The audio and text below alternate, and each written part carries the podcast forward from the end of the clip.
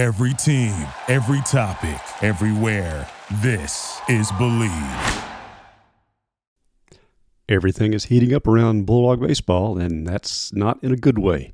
Hey, you're in the Dawghouse. Let's talk Mississippi State sports here on the Bleav Podcast Network. Well, yes, uh, it's a hot season already for Mississippi State baseball, and in about the worst way possible. The Diamond Dogs are off to an 0 6 start in SEC play after consecutive sweepings by Eastern Division teams. Oh my goodness. And they're 0 6, about to face a South Carolina team that is uh, 6 and 0 and tied for the top of the East right now. And Mississippi State has not even started the SEC West competition.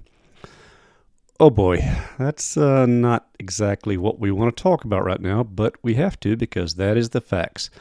Bulldog baseball now 14 and 11, which we said last Friday, and sadly we have to repeat again, is the fewest wins and the most losses by any SEC team at this point. Now they're hosting Samford on Tuesday night. Maybe they get back into the winning column there, but you have a hot South Carolina team, 23 and 2, coming to campus. Uh, timing could not be worse as far as that goes.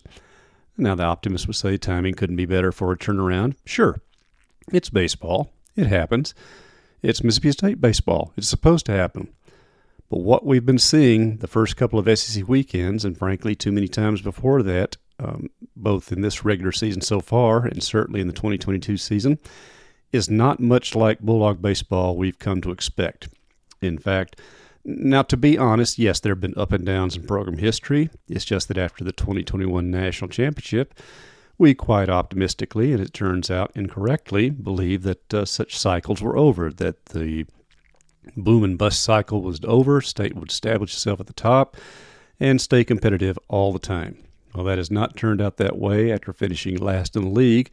Here the Bulldogs are tied for last in the league again. And no, I'm not going to take any pot shots. Uh, the rival, which is also 0 6 in the conference, I doubt that the Super Bulldog Weekend Showdown Series between the last two national championship programs is going to feature a couple of winless teams there, with one of them sure to get their first victory. But you know that's going to be the popular talking point of all radio starting today and on until one of them, or presumably both of them, finally win a conference game.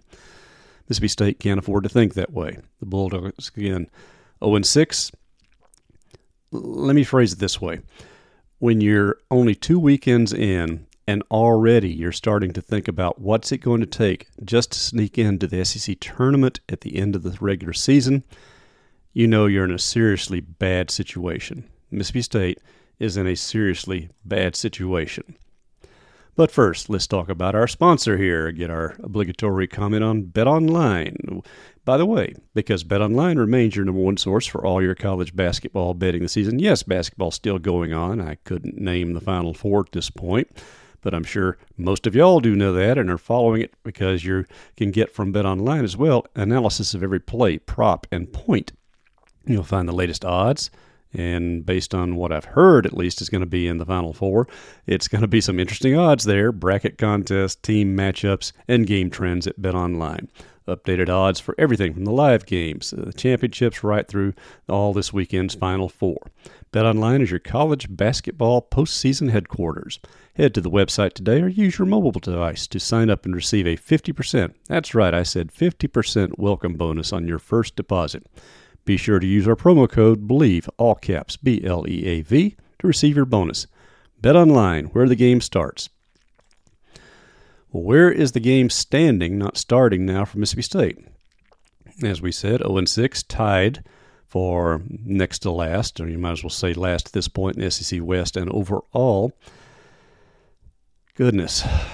You would think that after last season they would have gotten quite a few things fixed. Well, no, here, here's something that I really painfully had to dig up over the weekend. In fact, I did it Friday night after the 26 to 3 blowout, first loss there. That during the 11 loss streak to end last season, I mean SEC losses, State only gave up double digit runs three times. I was a little surprised too because I was so stunned by that uh, 27 to 2 loss to Tennessee in the final weekend that kind of distorted my thinking about that series to end the season. Well, not to understate how bad that was to finish up one year. But here they have started SEC season in, let's see, six conference games. They've given up double digit runs five times already. They've been outscored 90 to 26. Run that around your head. 90 to 26 already over six SEC games. That's staggering. Not least because, you know, this team is a better offense than it's showing right now. But goodness, even a great offense is not going to make up for what's happening on the mound and in the field. And frankly, when opponents can pitch any way they want to, your offense isn't going to be able to carry you either. But mercy, 90 to 26 in six games. and and it's yeah, I, I even I sometimes come up short for words. Um, not in print, and I can always type something. And as you can see on the site today, I certainly have. But goodness, after consecutive uncompetitive SEC weekends, you're just numbed almost at this point of what is going wrong. Well, you see what's going wrong, uh, not scoring quite enough runs to stay competitive, and certainly giving up all sorts of runs defensively and pitching wise. It's totally negating an offense which you know, generally ranks in the top half of the conference and in a few cases even leads the league. Did you know that State is tied for first in walks in the SEC? And I mean walks as in earning walks offensively, with, by the way, coincidentally enough, South Carolina. State has the fewest strikeouts. Now, that's something I will guarantee almost nobody knew, probably not even Jim Ellis and Jay Powell after the weekend. State think of it. State has more walks in the regular season than they have strikeouts as a batting order. And of course, they're tied for second in steals. Just those facts alone, as well as, like I said, being top half with a slugging, on base percentage, even raw average of the things, you think that's a recipe for a pretty competitive ball club. And this also comes in spite of the fact that uh, Lemonis and Jake Gautreau are shuffling around to find some sort of lineups and then how that impacts the order as far as what they're going to do at third base. Um, I think now there's a good chance, and you can read Steve Robertson's piece today on Connor Hujsak, that maybe they go with a guy who, by all admissions, is not the better defender, but then again, who has been a good defender on the hot corner so far. So if they're all equally and by equally I mean equally unreliable with the glove, just go with the best bat potential to try to make up for it later. So maybe he earns the job at the third base position. More so, you see, it's not for lack of trying what Gautreau and Lemonis have done with the batting order. For instance, over the weekend, they made a switch. They put Amani Larry in the two hole. He'd been leading off the entire season, doing a good job of it. And the explanation was not because anybody was hot or cold. They wanted to get a right left type matchup with the Vanderbilt pitching. So they're still coaching in that regard. Uh, do the results bear it out? Well, State, again, they're scoring some runs. They're getting guys on base pretty reliably. They're stealing bases. They're moving people around. Now, as we noted last week, the left on base percentage has climbed exponentially just in the last two weekends. We kind of figured that would happen once conference play began but it's proven even more true than we expected. State is just stranding too many guys on base. It's all the frustrating because getting them on base is an accomplishment in and of itself. Not finishing them around, well, that's just a reflection that you're facing better pitching, better defenses, and State has hit into more double plays than anybody else in the conference this year. Now, that's something we can carry over from last year. At the same time, it's not quite the same because I see better potential from this offensive unit whether in these one out, two out situations than I saw at any point in 2022. And we'll talk about that a little bit later on. Certainly, we wrote about it today that this is just too talented a lineup not to be playing better than they are, particularly on the offensive side. But again, that will um, we'll, we'll get into that a little bit later. But goodness, the pitching. I'm trying to keep this in context, and you know, last year and previous year, we were infatuated with strikeouts. Well, as it turns out, uh, the way college baseball has developed, for that matter, baseball at all levels, naturally strikeouts are getting higher because batters are trying to swing bigger, make more happen at the plate. And it's it's showing. So State has great strikeout numbers, all things considered. It doesn't matter when you're last in the conference in earned run average. You've given up the most runs, you've given up the most earned runs, and here to me is the huge one. You're not just last in the number of walks allowed. You are last by a 40 walk margin over the next worst pitching staff. Run that through your mind. Mississippi State has given up 40 more free bases than anybody else in the Southeastern Conference so far. And that does not even include the hit by pitches, which they're also up there, and are also, I think, next to last in wild pitches as well. They've given up 70 extra base hits, which is not extraordinarily bad. There are a couple of the conference teams that are about in the same area. Point being, though, when you're putting guys on for free, then giving up extra base hits, it hurts all the more. Plus, you have the, admittedly, the last place defensive team as far as fielding, last in double plays, and last in steals against. I mean, quite literally, there's almost nothing positive to say statistically about what Mississippi State pitching has done. Now, observationally, it's all the more frustrating because you watch these guys pitch and think, these guys can be good. You know, moving Nate Dohm into the rotation was inevitable. I know some fans are talking about coach needs to listen to us and move. Well, it's been planned for a while. They depended on getting Larry Nixon back healthy at the end of the game because Dohm, frankly, is your best chance to close. And if Friday night's competitive, or forget who you're going to start on Sunday. Use your gun, then try to win and just figure something out the rest of the way. That's all more the case for Mississippi State from now on out. They can't worry traditionally about rotations anymore. They've got to go with their gun on Friday, well, in this case, Thursday this week, and that complicates things too. I'll be fascinated to see what Coach Lemonis says in his call in show tonight because Jim Ellis will certainly bring up the topic that um, do you change your rotation for an early weekend? Because you've already changed it, what, four weekends in a row? But now Nate Dohm, he started on Sunday. Do you bring him back on Thursday? I, I, can't imagine that after the number of pitches he threw. And he still had good velocity by the time he was finished up Sunday, by the way. But you can't start a series with him, at least not to my mind. Now, coaches may think differently. Hey, he may have a miraculous arm that responds well. Now, after that, I do expect Dohm to eventually move into the Friday night and, of course, Thursday night slot, just not this week. But Landon Gartman, they really milked a lot out of him in the Saturday game. I was keeping up. I was on the road Saturday. Um, you folks should have warned me that when you get married late in life, there's all sorts of responsibilities come, such as uh, transporting the grandkids to hand off to their relieved parents, well, relieved after a week without them while we had them, uh, a couple of states away. Uh, we had to do that, so a little bit of an adventure for uh, in the Murray family here. Well, no complaints. The kids were great. At least that's what I'm supposed to say. Let me see. Is Kathy listening? Never mind. I don't think she tunes in this podcast as well. I'm seriously. It was fun having them around. But then I'm trying to follow the Saturday game online and say, oh, they're up one to nothing. Well, tied one to one, still competitive. And you get to the ninth inning, and Gartman starts getting shelled, and you start thinking about, well, should you have pulled him earlier? And then reality strikes says, who else is going to throw better? What's your better chance at that point? That's the situation that Scott Foxhall has found himself in now. And you've got to ride your horses in these sort of games as long as you're in some sort of striking distance which is why I also say that, you know, should this Thursday evening or even Friday evening, Mississippi State is in position to finish off a game, i.e., has a lead, don't laugh. You, you know they're going to win some games. It's going to happen.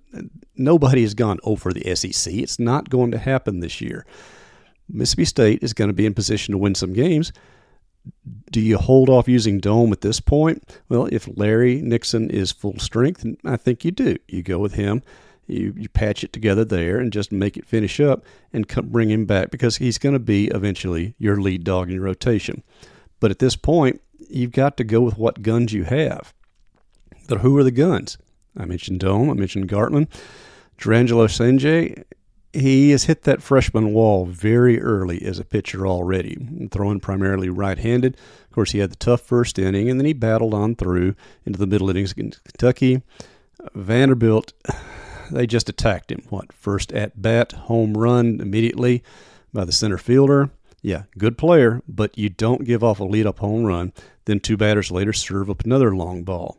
It's just the shock of a lesson being learned by a freshman. But State's also had plenty of freshman pitchers walk out there and thrive, just not on Friday nights very often, and certainly not this early in the season. The guy's going to be good, no doubt about that.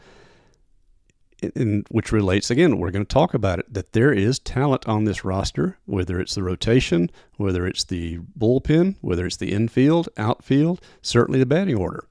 They're too talented to be doing what they're doing right now. But a lot of that is figuring out at this point who to do what with when. And that's no more complicated than it is on the pitching rotation at this point. So I suspect they'll start saying with this particular lineup right now after this weekend. I'm going to be really curious again, as stated. How will Scott Foxhall go at it, especially some guys short rest? I would expect Cijntje to come back on Thursday, most likely, because Gartman did throw a fair number of pitches on Saturday as well. You're not going to jump him up and just on five days rest. You're going to try to give him at least six. Then you can start figuring out things after that. But a, a rotation is taking shape. For that matter, um, bullpen rotation is taking shape. Now, is that necessarily a good thing? Well, at least for knowing the names and places and matchups. He made a coach Lemonis made a comment about. Uh, he admitted people might think him crazy, but Graham Eitma is getting his stuff back well, he could be the left hander out of the bullpen. All of a sudden, you've got better options to go right left in the middle of games instead of just having to run somebody out there just to try to eat innings. You're actually can attack a batting order. Instead, there are too many times, this is a direct quote from Coach Lemonis, we're fire starting against a hot offense. Wow. It could, it, it could not have been said better, and he certainly said it right there. And really, the problem has been the fact that State just doesn't get off to a good start, and I don't mean that game wise, but more so the first batter of every inning. I mentioned all those walks. Well, there's a byproduct to that. Besides the fact that pitch counts get up, the frustration level gets up, batters figure out, teammates watch what you're doing. When you have to go five, six, seven, or more pitches against a batter, the book expands on how to attack you. They see what you can and can't do that night and it's all used against you as the game goes on. But if you can finish off the first batter, that is always the most important thing a pitcher can do in any inning. Start it with an out, preferably a quick out, preferably a quick ground out. Then again, with the state of Mississippi State's infield defense, I'm not sure that's something you traditionally want to try, but it's still baseball wisdom, so uh, the less said about that, probably the better at this point. But still, get that first out of the inning, and everything else can be different. You're certainly, I will dare say this, if you're consistently getting out one of an inning, you're not going to give up 26 runs in a game. You're not going to give up 15 runs in a game. You're probably not going to give up 11 runs in a game if you just start the inning with an out. Baseball really can be that simple in theory. But State has just not been competitive at the mound, beginning too many innings lately, and opposing batters know it. Oh, they scout.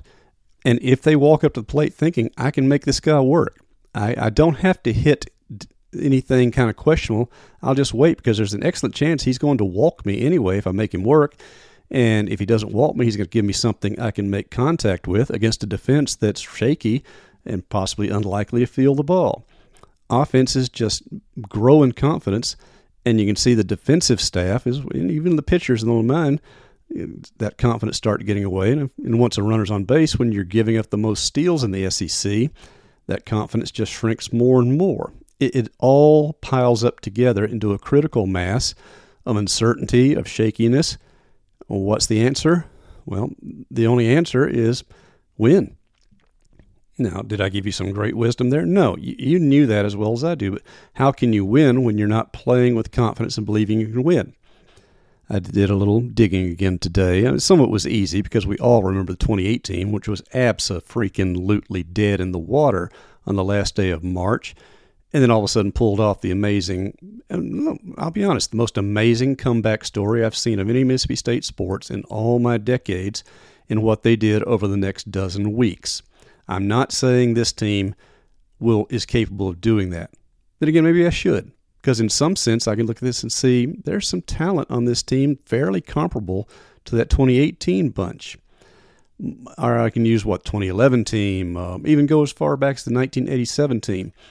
The difference to me is, and a lot of this is just scratched from an increasingly scratchy memory.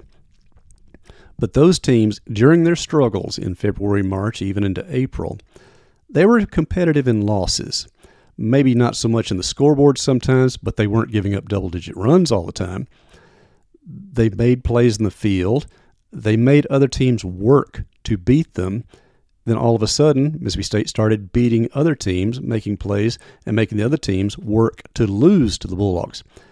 This team, in some ways, is more talented overall than some of the clubs that I've seen before. Not the ones I mentioned, because those turnaround seasons were the gel points. Uh, the 87 team all of a sudden clicks at the very end, makes it to the SEC tournament on the last possible day, wins the darn thing, and starts a run of NCAA tournament play, which culminated in a conference championship and an Omaha trip in 1990. 2018, you know what that led to. Um, 2011, it was the start of what we consider the modern era of Bulldog college baseball in so many ways because from 2011 through 2021 was the greatest run of consistent success. So it can happen with teams that stay with it, stay competitive, keep playing, and just play baseball. The problem is right now, this team, which has plenty of talent, is not playing good baseball, is not playing competitive baseball that to me makes a turnaround so much more difficult because it's one thing to turn around a team that's used to losing by a run or two or just doesn't make one play here or there.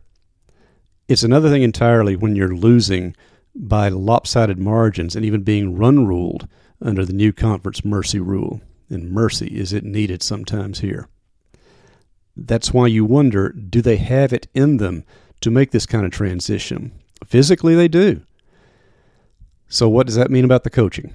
I know that's what you're asking right now. What does it mean about the coaching? Well, I've always been a big believer that baseball coaching, 95% of it was done July through the middle of uh, February. That once the season started, coaching slipped into second place to players simply executing, developing, uh, doing their own fixes, tweaks during the season, all sorts of things like that. Right now, state is having to coach all the harder and sometimes coaching harder just doesn't mean coaching better. It's natural because when you're paid what you're paid now, when you're in a conference like the SEC where there's no mercy, your peers are waiting to pounce. And don't you know the teams that have beaten states so far? Some of those guys, even if the players weren't around, certainly they're elders remember what Mississippi State baseball used to be. Of course, um, remember Nick Mingione worked at Mississippi State. Tim Corbin's seen Mississippi State, and I think he probably still has a little bit of grudge from Omaha a couple of years ago. They want to keep piling it on. So they keep playing hard and playing to pile the runs up, and they do. And Mississippi State is powerless. That's the frustrating part, too, again, or one of many frustrating parts. Powerless to stop them from having their way. So, what's the coaching part right now? Well, yeah, figuring out the right order, figuring out the right your our best possible defensive team, pitching matchups, all those sorts of things. Yeah, that's the coaching part. It's the technical stuff. But there's more to it than that now. A lot of it's got to come from the players themselves. And to their credit, they do appear to continue to be playing as hard as they individually can. All right, I'm going to take a huge chance here. This probably get me in some sort of trouble. But it can't be any worse trouble than the baseball program is right now, so I just got to go ahead and say it. There are a whole lot of talented baseball players out there who seem to have the uh, not ability, but the awareness of how to play just simple baseball kind of taken out of them. Maybe a little too analytical maybe a little too by the numbers, by the scouting, by the matchups. All of that stuff matters, but it doesn't matter when you're not fundamentally out there playing baseball as baseball is meant to be. You've got to start there. You don't build a team around analytics. you know, movies like Moneyball, or you go back even further to the old sabermetric days, numbers, all those things are great and well. But it all pales if you're not just playing baseball, the, the game that you've been playing for decades as a from your youth at all sorts of level, all sorts of competition. You the analytics, the extra technical coaching, all those things matter when you've got the fundamentals down pat and just go up there and see a strike, hit a strike. Pit, throw a pitch that's in or around the zone. Throw it to where the catcher puts his mitt. Here comes the ball. Field it first, make sure you got it, throw it over to the correct base. Things like that. Mississippi State doesn't lack for training, it just lacks for the execution in there. I know fans hate to hear that, but my thinking is they're trying so hard to do it so technically perfectly, they've lost the fluidity to simply play baseball. Okay, now that I've sounded thoroughly like the old fart that I increasingly am, you can feel free to shoot down everything I've said. I mean, maybe I should be. Maybe you should fire away and just say what uh, classically stupid I am because numbers are all that matters. And ultimately, yeah, because the record is all that matters. It's but enough numbers, if only because right now it's kind of numbing. Would I think that Mississippi State fans are starting to get numb to this program, maybe stop paying attention? Well, there are places out there that already would have checked out and certainly would continue to do so during the course of spring. Mississippi State fans have too much invested, whether it's their heart, their mind, their bank accounts, or all the above, to stop caring completely.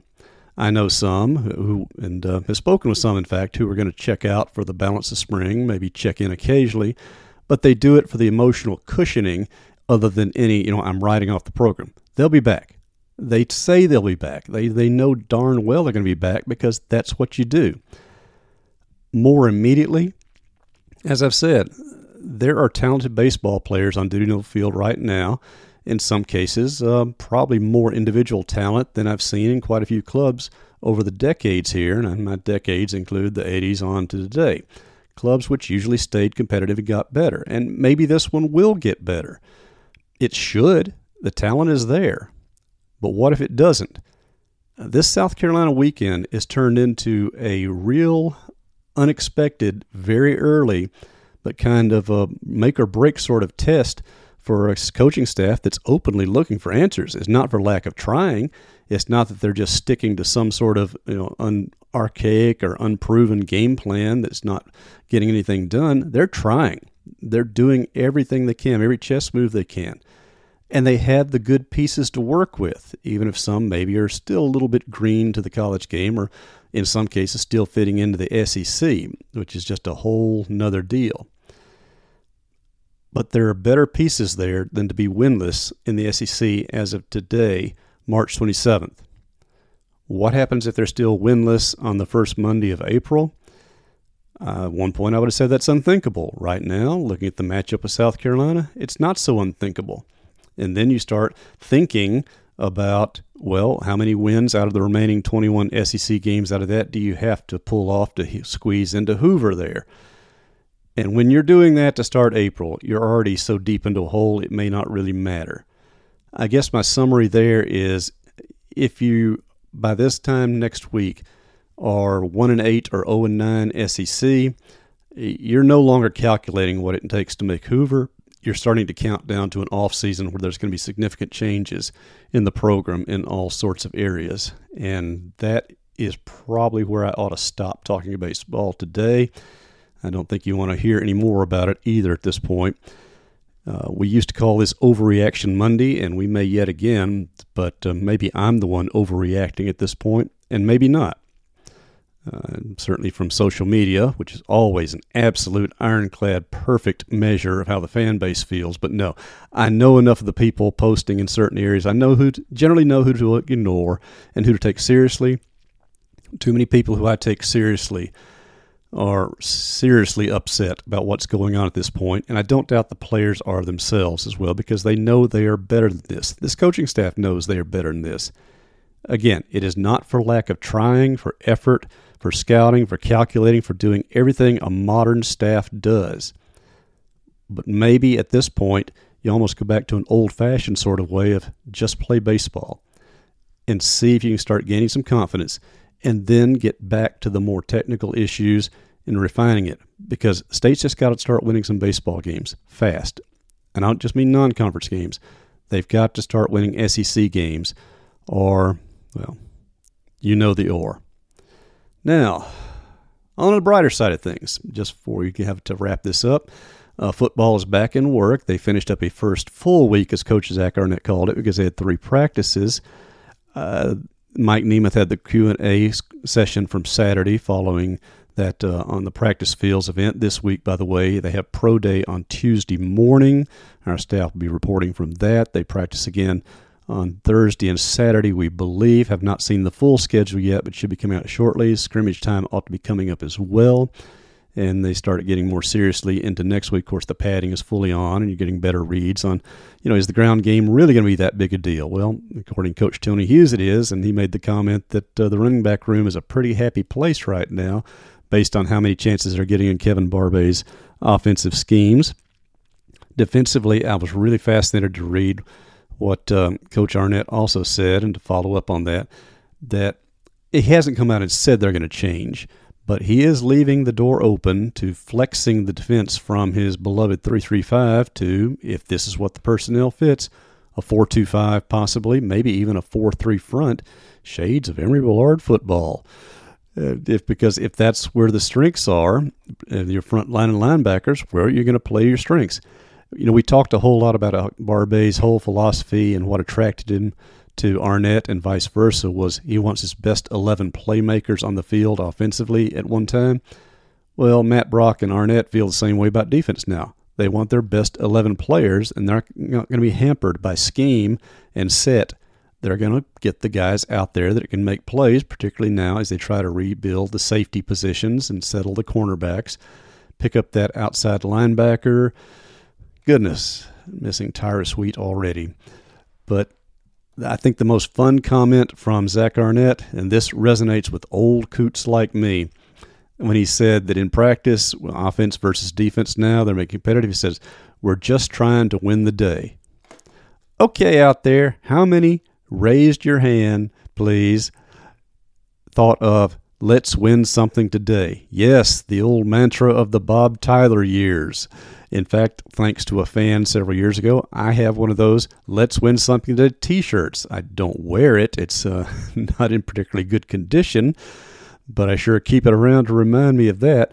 When Zach Arnett comes out and says the whole goal at practice is just to win today, that strikes some pretty good chords with us old dogs who remember how Bob Tyler and his defensive staff and the new offense he brought in at the time, even though that changed a couple times over years, that transformed Mississippi State football entirely. That whole idea of let's just try to win something today.